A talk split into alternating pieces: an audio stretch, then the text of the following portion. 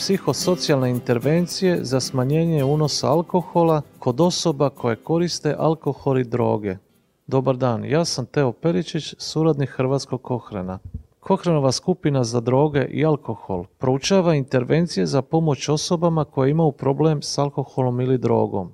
U prosincu 2018. godine ažuriran je pregledni članak o psihosocijalnim intervencijama za ljude koji konzumiraju drogu, a također imaju problem s alkoholom. Glavni autor je Jan Klimas iz Centra za borbu protiv ovisnosti British Columbia u Vancouveru u Kanadi. Tekst je prevela Blanka Roje s Medicinskog fakulteta u Splitu, a pročitati će ga Irena Zakarija Grković, suvoditeljica Hrvatskog kohrana s Medicinskog fakulteta u Splitu. Prekomjerno konzumiranje alkohola može dovesti do ozbiljnih problema i poremećaja zdravlja. Psihičko i fizičko zdravlje još više je narušeno u ljudi koji također imaju problem za zlouporabom droga. Jedna vrsta psihosocijalne intervencije je terapija razgovorom. Ima za cilj pomoći ljudima da prepoznaju vlastiti problem s ovisnošću, a zatim ih motivirati da poduzmu nešto po tom pitanju. Terapiju razgovorom mogu dati obučeni liječnici, medicinske sestre, savjetnici i psiholozi. Oni mogu pomoći u smanjenju konzumacije alkohola, a svrha ovih istraživanja je otkriti mogu li pomoći ljudima koji uz alkohol imaju problema s drogama poput opioida i stimulansa. Glavni cilj bio je proučiti utjecaj ovih terapija na smanjenje konzumacije alkohola kod odraslih koji koriste nedozvoljene droge te usporediti učinkovitost tih terapija. Pronađeno je sedam randomiziranih istraživanja u kojima je ispitivano pet vrsta terapija razgovorom na 825 ispitanika. Otkriveno je da su terapije razgovorom dovele do malih ili nikakvih razlika u mjerenim rezultatima, koja su uključivala abstinenciju, smanjenu konzumaciju alkohola i uporabu substanciji. Nekoliko istraživanja proučavalo je terapiju temeljenu na motivacijskom intervju, kojemu je cilj da ljudima pomogne da istraže i razriješe sumnje vezane za promjenu svog ponašanja. Može se provoditi u grupnim, pojedinačnim i intenzivnim oblicima.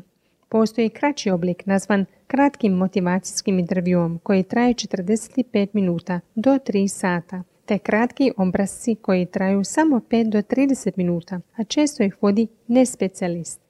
Jedno istraživanje pokazalo da intenzivni motivacijski razgovor može biti nešto bolji od standardnog oblika razgovora za smanjenje težine poremećaja upotrebe alkohola kod žena, ali ne i među muškarcima, te nisu pokazane razlika u ostalim mjerenim ishodima.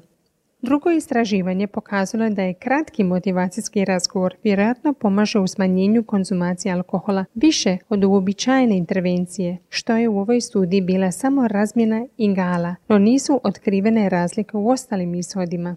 Nadalje, Rezultati tri istraživanja koje su uspoređivala motivacijski razgovor s uobičajenim liječenjem ili informiranjem sugeriraju da vjerojatno nema razlike između tih pristupa, a dokazi iz tri studije koji uspoređuju kratki razgovor i uobičajeno liječenje dovode do sličnog zaključka. Konačno, nisu pronađene razlike u promatranim ishodima između programa 12 koraka, temeljenog na pristupu anonimnih alkoholičara i kognitivno-behavioralne vještine suočavanja.